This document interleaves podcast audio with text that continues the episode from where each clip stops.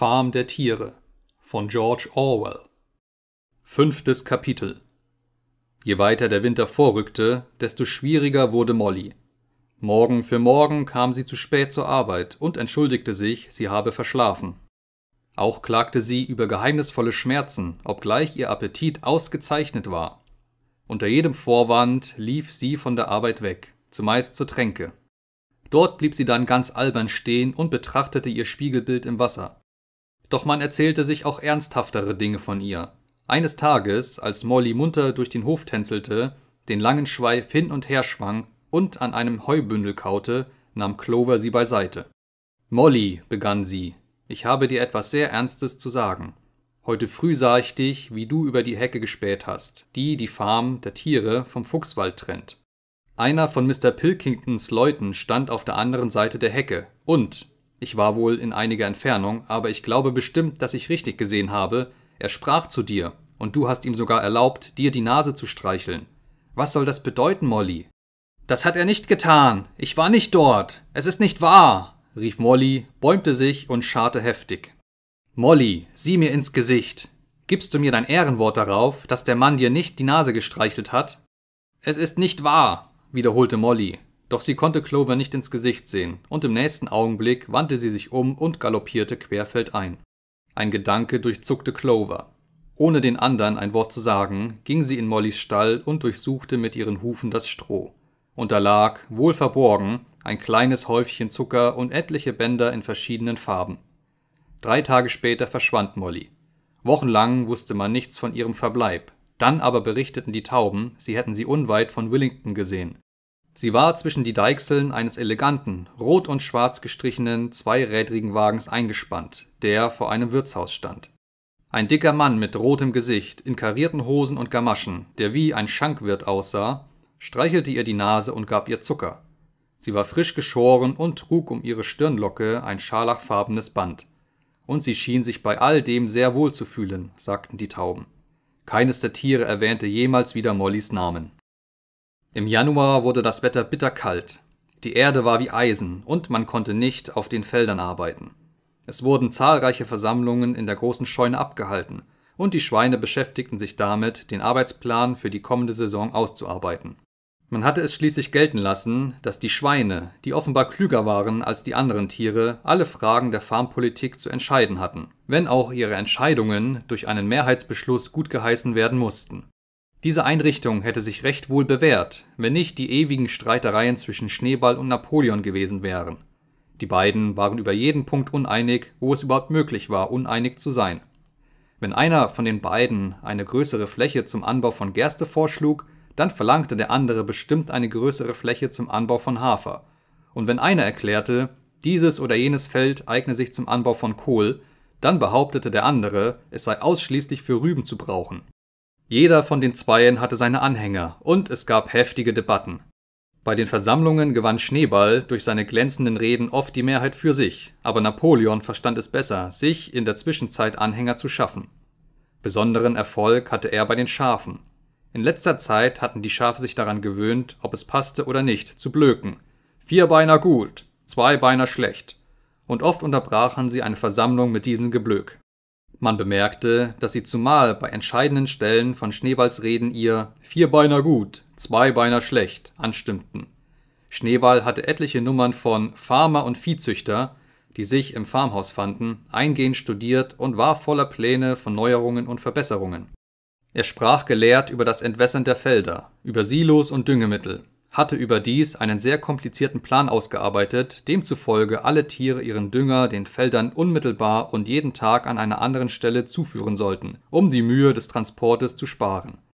Napoleon legte keine eigenen Pläne vor, aber er erklärte in aller Ruhe, Schneeballs Pläne würden zu nichts führen und schien zu warten, bis seine Zeit gekommen wäre. Doch von all ihren Debatten war keine so erbittert wie der Streit um den Windmotor. Auf dem langen Wiesenstreifen, unweit der Farmgebäude, gab es eine kleine Erhebung, die der höchste Punkt der ganzen Farm war.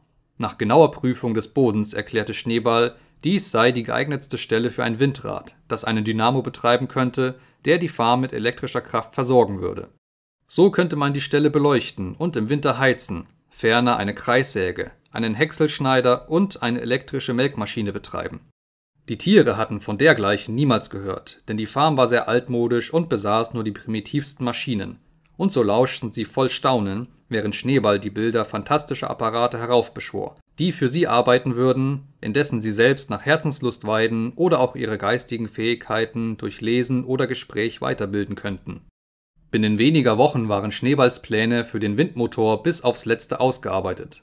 Die mechanischen Einzelheiten stammten zumeist aus 3 Büchern, die Mr. Jones gehört hatten. 1000 nützliche Handgriffe im Haushalt, jedermann sein eigener Maurer und Elektrizität für Anfänger.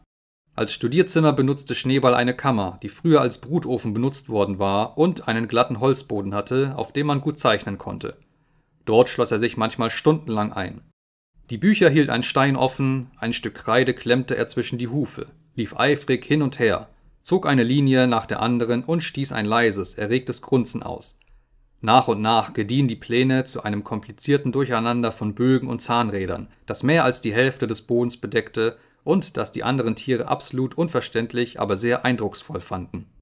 Eines Tages kamen schließlich alle, um Schneeballs Zeichnungen zu besichtigen. Sogar die Hühner und Enten kamen und hatten alle Mühe, nicht auf die Kreidestriche zu treten. Nur Napoleon hielt sich fern. Er hatte sich von Anfang an gegen den Windmotor ausgesprochen. Immerhin kam auch er eines Tages unerwartet und prüfte die Pläne. Mit schweren Schritten umkreiste er die Zeichnung, betrachtete eingehend jede Einzelheit der Pläne, beschnüffelte sie ein- oder zweimal, blieb eine Weile davor stehen und musterte sie aus einem Augenwinkel. Dann aber hob er plötzlich das Bein, schlug sein Wasser über die Pläne ab und verzog sich, ohne ein Wort zu äußern. Der Windmotor war der Grund einer tiefen Spaltung auf der ganzen Farm. Schneeball leugnete nicht, dass der Bau sehr schwierig sein werde. Steine mussten gebrochen und zu Mauern gefügt werden, bis sie einen Turm bildeten, dann waren Segel anzufertigen und schließlich brauchte man Dynamo und Draht. Wie dies letztere beschafft werden sollte, sagte Schneeball nicht, doch er hielt daran fest, dass alles im Laufe eines Jahres erledigt sein könnte. Und nachher, erklärte er, würde man so viel Arbeit ersparen, dass die Tiere nur 3 Tage in der Woche arbeiten müssten. Napoleon dagegen behauptete, das dringendste Gebot der Stunde sei die Steigerung der Futterproduktion, und wenn sie ihre Zeit an den Windmotor vergeudeten, würden sie alle hungers sterben. Die Tiere schieden sich in 2 Parteien unter den Schlagworten »Stimmt für Schneeball und die 3-Tage-Woche« und »Stimmt für Napoleon und die volle Krippe«. Benjamin war das einzige Tier, das sich keiner der beiden Parteien anschloss. Er weigerte sich zu glauben, dass es mehr Futter geben, aber auch, dass der Windmotor Arbeit ersparen werde. »Windmotor oder nicht«, sagte er, »das Leben würde immer so bleiben, wie es gewesen war. Das heißt, schlecht.« Abgesehen von dem Streit über den Windmotor gab es noch die Frage der Verteidigung der Farm. Man war sich völlig klar darüber, dass die Menschen, wenn sie auch in der Schlacht vom Kuhstall geschlagen worden waren, sehr wohl einen zweiten und entschlosseneren Versuch unternehmen konnten, die Farm zurückzuerobern und Mr. Jones wieder in seine früheren Rechte einzusetzen. Dazu hatten sie umso mehr Veranlassung, als die Nachricht von ihrer Niederlage sich auf dem Lande verbreitet hatte und die Tiere auf den Nachbarfarmen widerspenstiger machte als je. Wie gewöhnlich waren Schneeball und Napoleon sich nicht einig. Nach Napoleons Anschauung mussten die Tiere Feuerwaffen anschaffen und sich in deren Gebrauch üben. Nach Schneeballs Anschauung mussten sie in immer wachsender Zahl Tauben aussenden und unter den Tieren der anderen Farmen den Geist der Revolution schüren. Der eine erklärte, wenn sie nicht imstande wären, sich zu verteidigen, würden sie unbedingt unterworfen werden. Der andere erklärte, wenn die Revolution überall siegte, dann wäre keine Notwendigkeit mehr vorhanden, sich verteidigen zu müssen. Die Tiere lauschten erst Napoleon, dann Schneeball und konnten sich nicht darüber klar werden, wer recht hatte. Tatsächlich waren sie immer der Meinung jenes, der gerade das Wort hatte. Endlich war der Tag gekommen, da Schneeballs Pläne vollendet waren. Bei der Versammlung am kommenden Sonntag sollte über die Frage abgestimmt werden, ob der Windmotor zu bauen sei oder nicht. Als die Tiere in der großen Scheune versammelt waren, erhob sich Schneeball und setzte, wenn auch zeitweilig vom Blöken der Schafe unterbrochen, die Gründe auseinander, die für den Bau des Windmotors sprachen. Dann erhob sich Napoleon, um zu antworten. Er sagte sehr ruhig, der Windmotor sei ein Unsinn und er rate niemandem, dafür zu stimmen. Und dann ließ er sich wieder nieder. Er hatte kaum 30 Sekunden gesprochen und die Wirkung seiner Worte schien ihm beinahe gleichgültig zu sein. Darauf sprang Schneeball auf, brüllte die Schafe nieder, die wieder mit ihrem Blöken begonnen hatten, und hielt eine leidenschaftliche Rede zugunsten des Windmotors. Bis jetzt waren die Sympathien der Tiere geteilt gewesen, doch jetzt riss Schneeballs Beredsamkeit sie fort. In glühenden Worten malte er ein Bild der Farm der Tiere und ihrer Zukunft, wenn den Tieren die schmutzige Arbeit einmal abgenommen sein werde. Seine Vorstellungskraft ging weit über Häckselschneider und Kreissäge hinaus. Elektrizität, sagte er, konnte Dreschmaschinen betreiben, Pflüge, Eggen, Walzen, Mähmaschinen und Gabenbinder. Überdies wäre jeder Stall mit elektrischem Licht, mit heißem und kaltem Wasser und einer elektrischen Heizanlage versorgt. Als er fertig war, konnte über das Ergebnis der Abstimmung nicht der leiseste Zweifel bestehen. Doch just in diesem Moment erhob sich Napoleon, warf einen eigentümlichen Blick auf Schneeball und stieß ein hohes Quieken aus, wie es noch niemand von ihm gehört hatte. Daraufhin erhob sich draußen ein wütendes Bellen und 9 riesige Hunde mit messingbeschlagenen Halsbändern stürzten in die Scheune.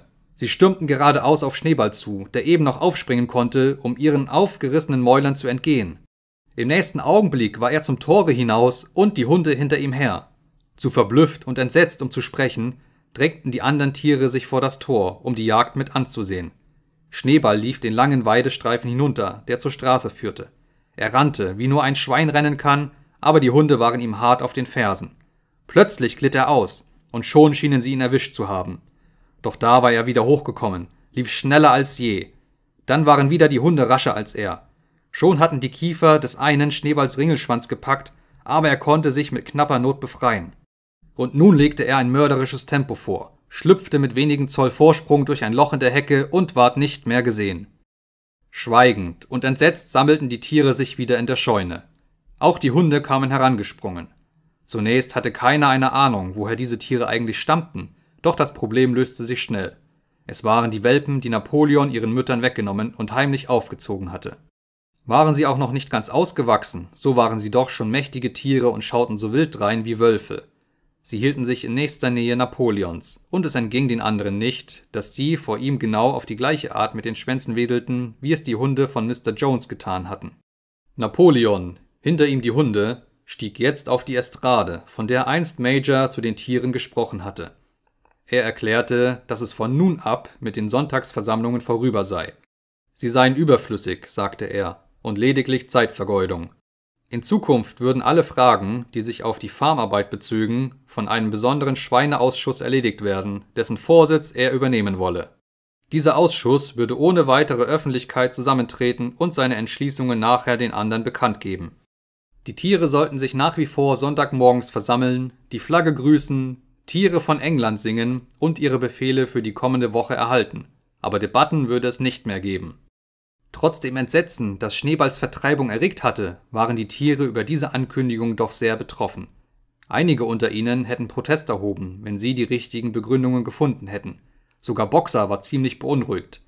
Er legte die Ohren zurück, schüttelte mehrmals die Stirnlocke und versuchte, seine Gedanken zu ordnen, aber schließlich fiel ihm nichts ein, was er sagen sollte.